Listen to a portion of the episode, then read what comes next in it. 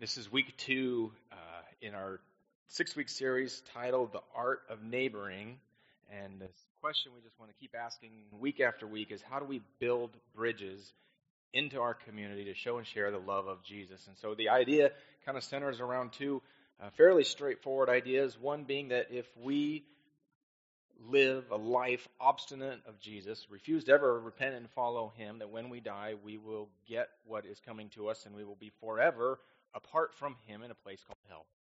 The second being that the Lord, being infinitely good, wants to use all of our relationships, all of our circumstances to grow our faith, to produce a maturity in us, and then to take that faith to those far from him, to take that faith far, to those who are far from him.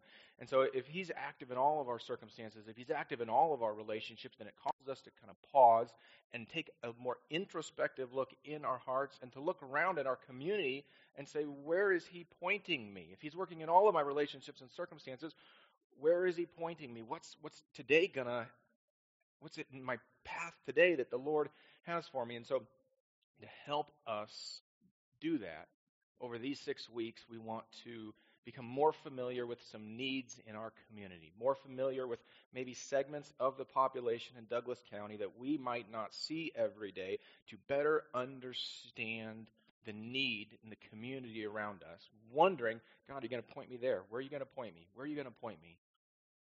We want to become more familiar. Then we also want to see that really good things are happening. Because if you just read the news, uh, today is bad, yesterday was bad, tomorrow is going to be even worse. That, two days from now, it's going to be far worse than even I can imagine tomorrow being. Every day gets worse and worse and worse and worse. And as we pause and as we look at Winchester Elementary last week, and as we look at a couple more ministries today, we're going to see that there's really good things happening in our community if we'll pause and take a look. And that's exciting because those are the things we want to get involved with. We want to see where is God working, and then we want to jump on board that train and go. We also want to look at some passages that might push on our comfort zones a little bit. Because if we're putting our comfort and our security and our agenda over God's purposes, we want to become aware of that and realign as quickly as possible. As quickly as possible. So this morning, I'm going to invite some friends to, to join me on stage. Uh, where is Sarah and Anna and Kathy? Would you guys come up on stage? So last week we heard from Rick Snyder, principal of Winchester Elementary. Uh, this week we're going to hear from three ladies who are involved caring for women in our community. So if you guys would come up all the way up front, it's really fun up here.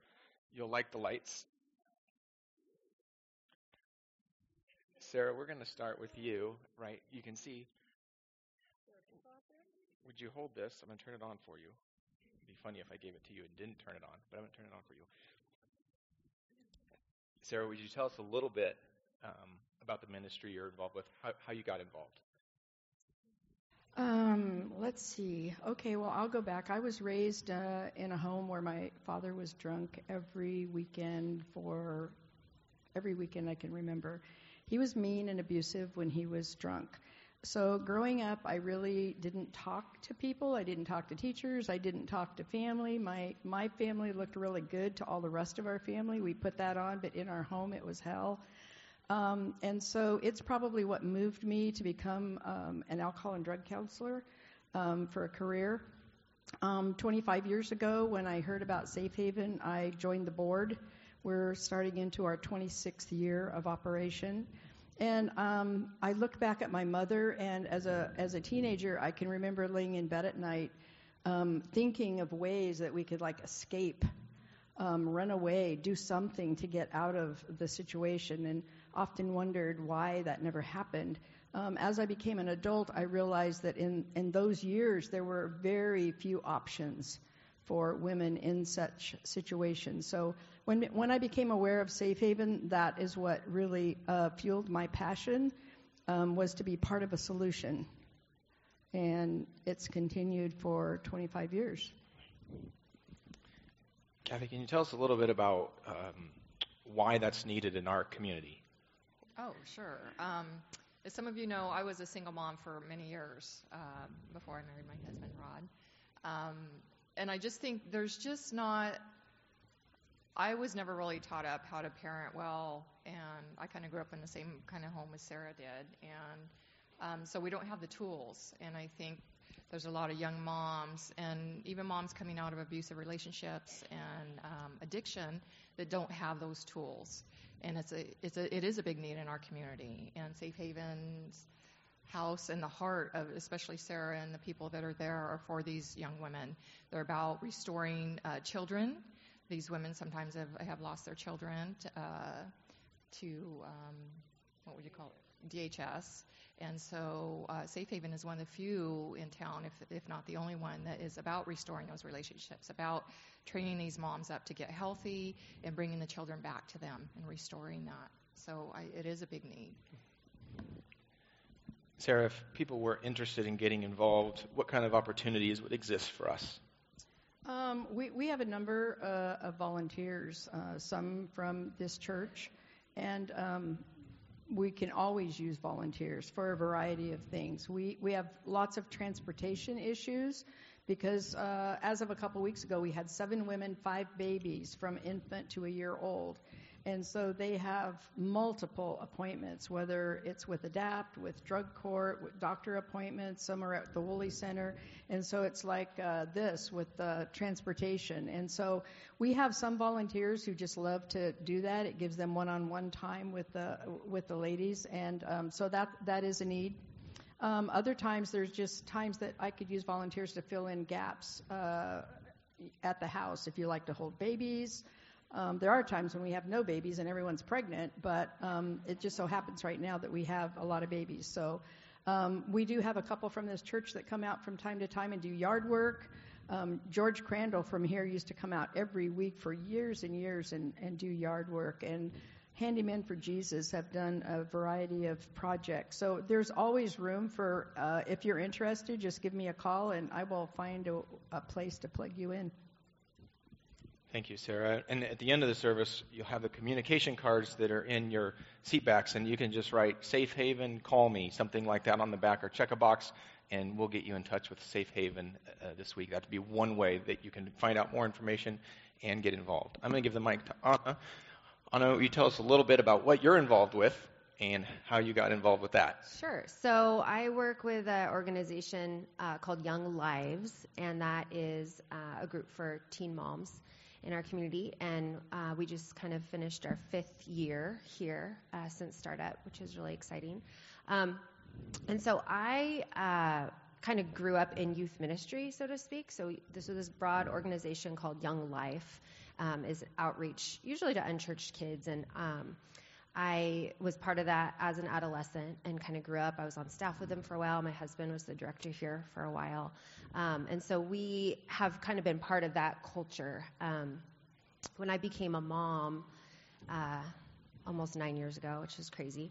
Um, uh, you know how things change when you start a family. It's know, I was working full time, so I went to part time work and uh, and all these things. I was helping with youth ministry stuff in Roseburg, but it's just things get tricky when you have babies and toddlers in tow. Um, and I, when I stopped, well, not stopped working, but went to part time, I started volunteering at Phoenix Charter School here locally, and some of you know um, about that facility. And I kept gravitating towards the teen moms because I always had my baby with me. I would just take her on campus, and we would hang out with really high risk teens because that's what you do when you're a mom, I guess. I don't know. Um, so we would hang out with the teen moms, got to know them, and I kept digging in my heels because this is not a convenient thing to get mixed up with. Um, it's tricky and messy and all that stuff. And a few years later, um, all I can kind of say is God just kind of started this thing, this ministry with teen moms, and I was in charge of it. it just kind of happened. so, um, I finally kind of came to a point where I, I sensed God saying, All right, well, this is happening. There's nothing for teen parents in our community, period, ministry wise or otherwise. This, the resources were really limited for that population.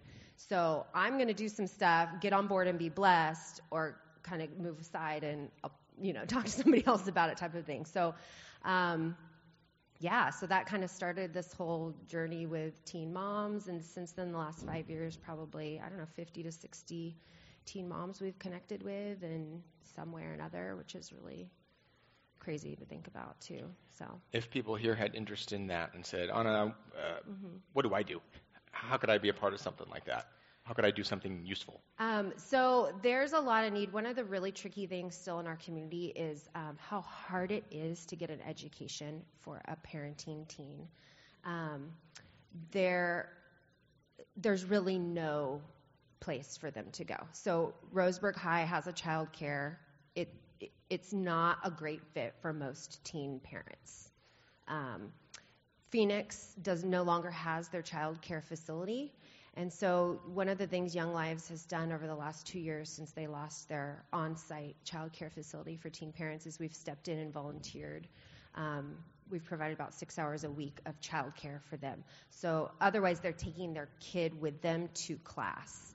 And that's doesn't help anybody. um, you can't, you know, learn algebra when you're chasing a toddler around the room.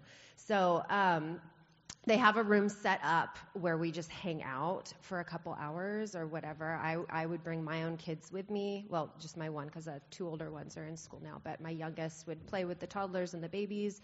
We'd hang out for two hours. Sometimes we'd be there to just talk to the moms and encourage them to get online, finish your work.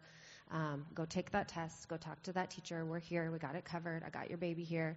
Um, and so that is a big need. Uh, and that school's really excited that we've been able to fill that role for the last couple years. And I mean, the need is great. We could use more. We just have had only three people be able to volunteer a few hours a week to do that. So holding down the fort and hanging out with toddlers and playing with them for a couple hours a week is a huge need um, so that girls can finish school because that is a, one of the biggest things they could do uh, to get their life on track. Um, some other things, you know, we always need childcare in other areas when we have meetings. Um, transportation, again, is a big deal. Um, we're always taking diaper donations. And if you have a little bit more time or feel the urge to get even more involved, we have what we call mentors or leaders that come alongside girls and really just about building relationship and, and, and walking them through life a little bit. So Perfect. that's where we're at. Would you join me in prayer? We're just going to uh, commission them, pray for them, pray that God's favor would be upon the things uh, that they do, the people that they serve, that the resources would be aligned that are needed for all of these different things to happen.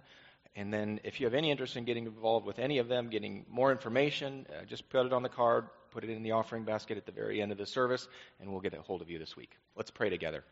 Father, we thank you for all of these uh, ways that you have pushed us into areas where we might not be comfortable so that people can see you and, so that we, uh, as the church, we run into the darkness, Lord, we run into some of the needier populations, run into places to care for people who have kind of been left behind by culture. And so I thank you, Lord, for the things that we have heard this morning, the good work that we see you doing, Lord, that to even understand that for decades, really meaningful work has been happening in this county, uh, supporting some of our ladies in, in these very difficult circumstances. I pray that you would put it on our hearts, Lord, for those that we might know in similar circumstances or even to participate with what's already happening here that we've heard this morning.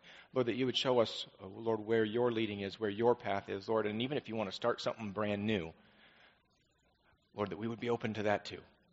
Uh, Lord, would our hearts break, uh, Lord, for the people and for the things that break your heart. In Jesus' name we pray. Amen. Thank you.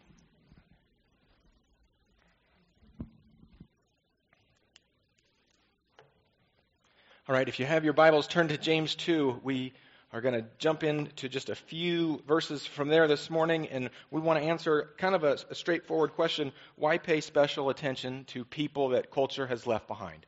Why pay special attention to people that might be lacking in, in maybe what we might even consider basic resources?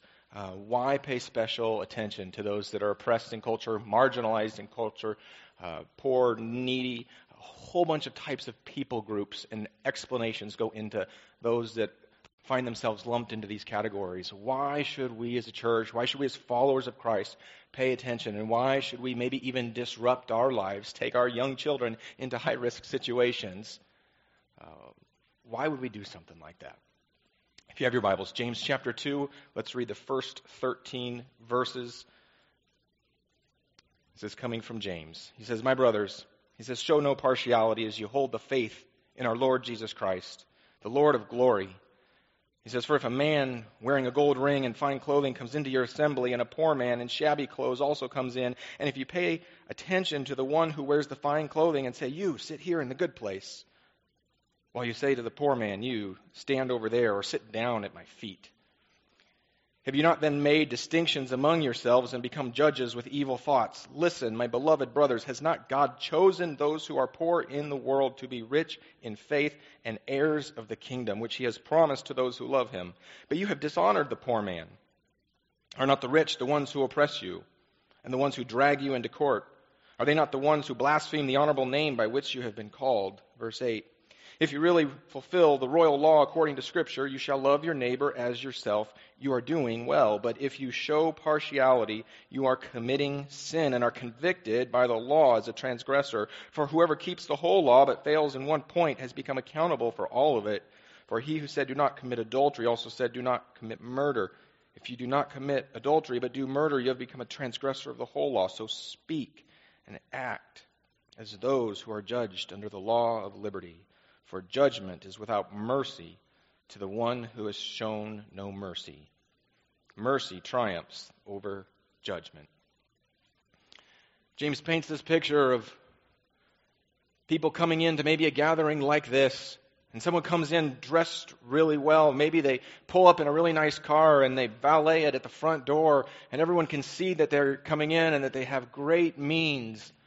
And they walk them up and they sit them in the best seats the front row, the best seats at church.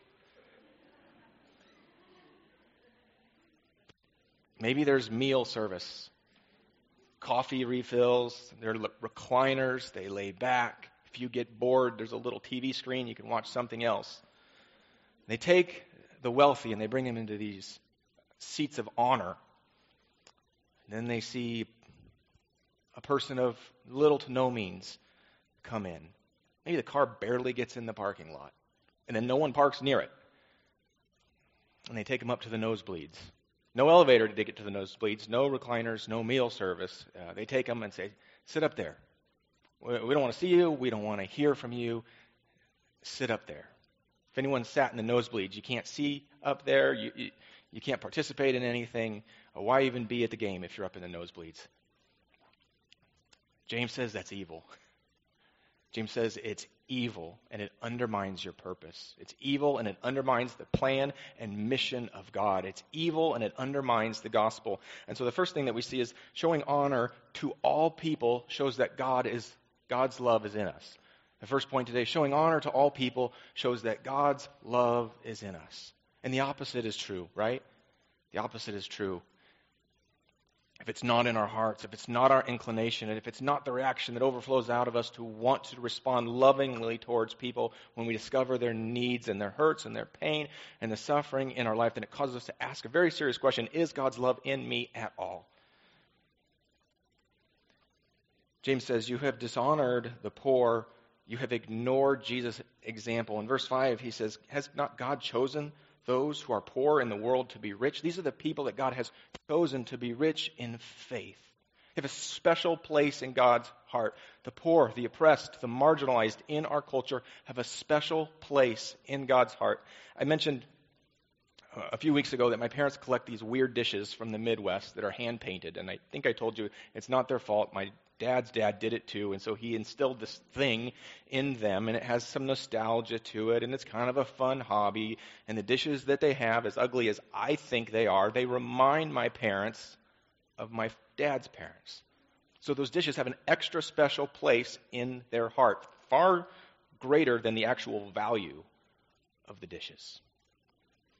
James is saying that the poor, the oppressed, the marginalized have a special place in God's heart. And he says, You Christians are acting like you're at one of those Greek weddings and you're just taking the dishes and throwing them on the ground, breaking them one after another. If I went home and, and did that with their dishes, their anger, their frustration would far exceed just the annoyance that they have to clean up the floor, right? Because these are special in their eyes, special in their heart.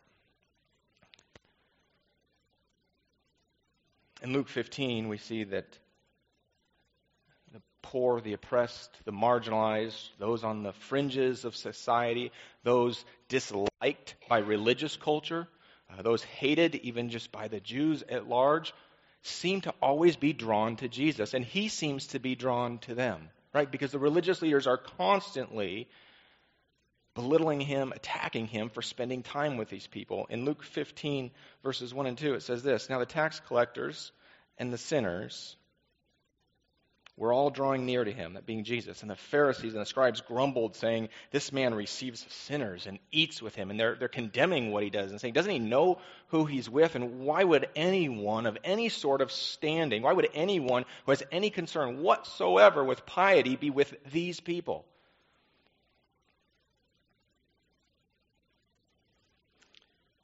It's at this point that Jesus tells the parable of the lost sheep and the lost coin. He says, if a man had a hundred sheep and one got lost, wouldn't you go chase it? Wouldn't you go looking for it? Don't you love it enough that you'd go after it? You see, the religious leaders only can see the externals. Religious leaders only see what's on the outside. The religious leaders are more concerned with that person's sin, that person's past, that person's reputation, that person's need, that person's uncleanliness. They can't see Jesus' power to make them clean. They're fixated on the externals, fixated on their the evidences of their uncleanness, unable to see that it's Jesus' intent, that it's Jesus' power that can make them clean. Isn't it interesting that they felt comfortable by him even though they were hated in culture? Isn't it interesting that as a tax collector, someone hated by all of his or her own people, felt like Jesus was a safe place, felt like Jesus was someone who would understand, felt like Jesus was someone who would give that person the time of day, even to sit down for a meal with a tax collector. It doesn't it seem kind of flipped today that we have many groups in society, many pockets uh, of culture that seem to be uh, loved by culture and hated by the church. We see that Jesus was a safe place for those people.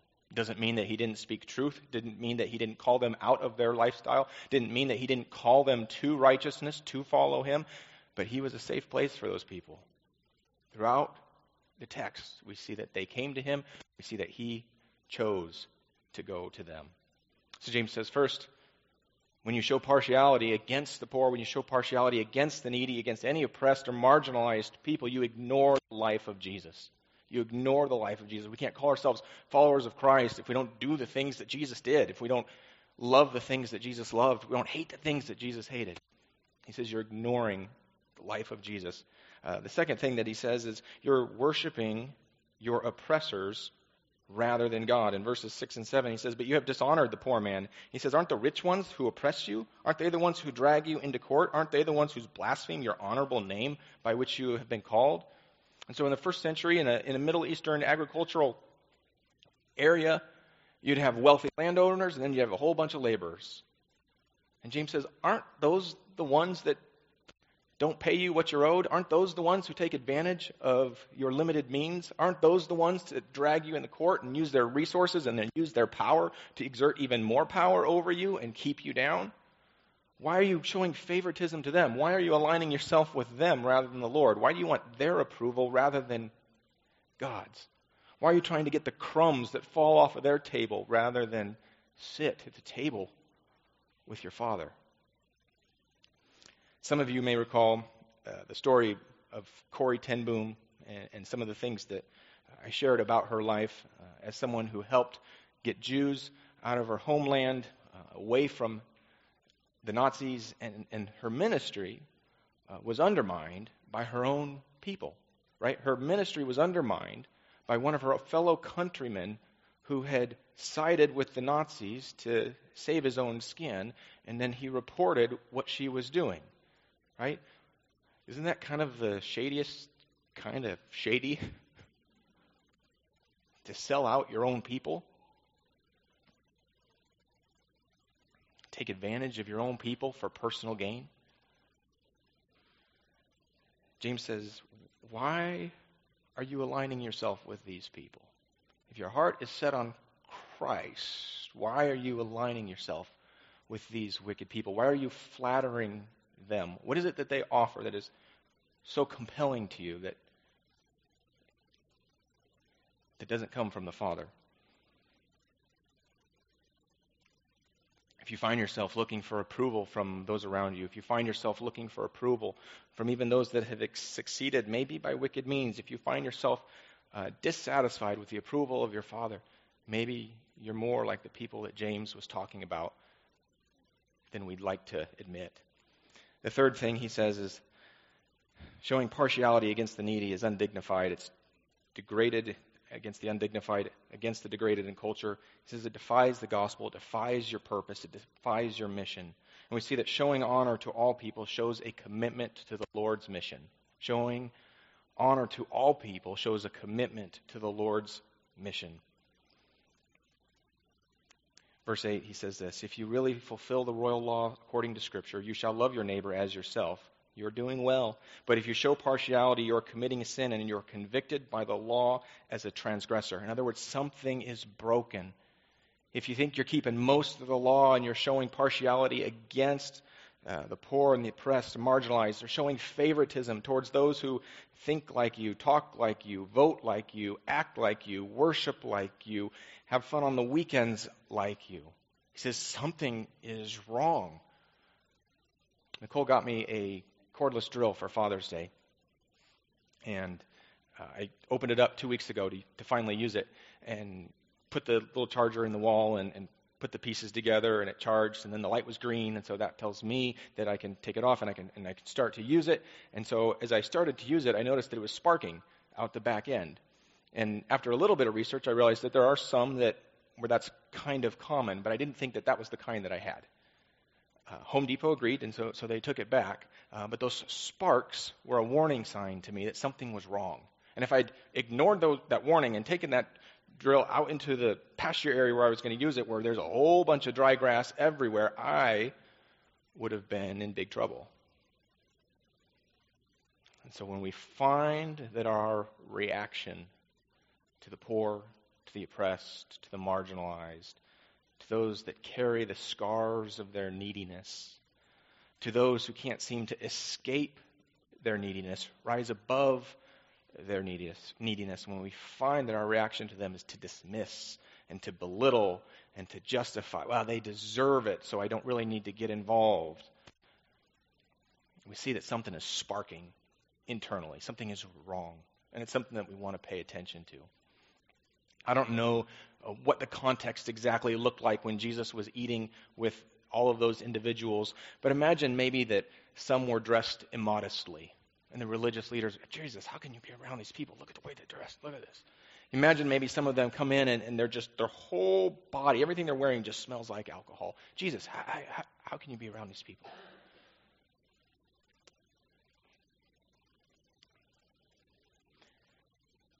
Transgenderism is something that is controversial in all sorts of circles right now.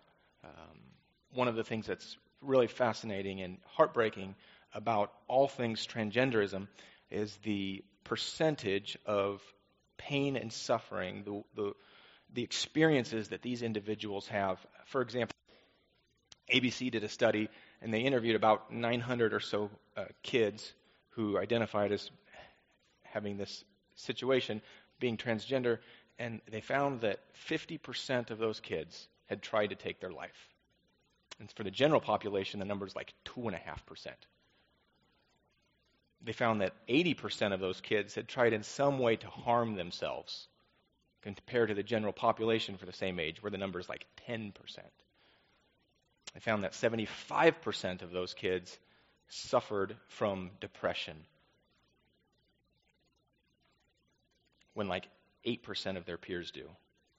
And so I bring up those statistics because I think uh, that might be something that pops up on your news feed. And I might say, in that particular case, uh, would you see that news and would you be dismissive of, of the pain and suffering of those kids? Would you uh, belittle the weight that they feel, the, the, depression, the propensity for suicide and for self harm? Uh, would you justify it? Uh, would you push it off because it's kind of hard to understand and kind of hard to get our minds around? Or would our, our heart break and say, I don't even understand it? I don't understand how they got here, but my gosh, that seems like the kind of pain and suffering that Jesus would in some way run to, be present for, and be a part of. And so part of these six weeks is just coming to these texts and saying, uh, allowing them to push on our comfort zones and even leaving some questions unanswered, right? Because how we respond to these different things where the Lord leads us is, is kind of unique. In some cases, it's going to be show mercy upon mercy upon mercy upon mercy. Then you're going to get trampled on, and it's going to be mercy upon mercy upon mercy upon mercy. In other cases, uh, some sort of tougher love is, is going to be needed, and you're going to show mercy upon mercy upon mercy upon mercy, get trampled on, and, and maybe you need to speak some very truth telling, hard to hear words. And so this, it's something that we go to the Lord with and say, Lord, break my heart for those who are broken. We go to Him and say, Show me how to respond because it's, it, as the ladies shared, it's complicated. You can't just take someone out to lunch and then everything is better. We go to those around us for wisdom, right? Because we've all walked that line do we help? Am I enabling? Is that a good thing to do? Is it a bad thing to do? I don't even know if it's a good thing to do or a bad thing to do, but my conscience tells me to do this, so I'll do it. We go to those around us for wisdom about how to engage in these ways. But this is a good place for us to be. To observe the life and the pattern of Jesus and to see, as we shared last week, where he prays over Jerusalem because right before his death, because he cares more about their lostness than he does about the fact that he's headed to the cross in part because of them, right? He cares more about their lostness, where they will spend eternity forever and ever and ever and ever. More about them being far from God. He cares more about that than the fact that because them they're far from God, he is going to be heading to the cross.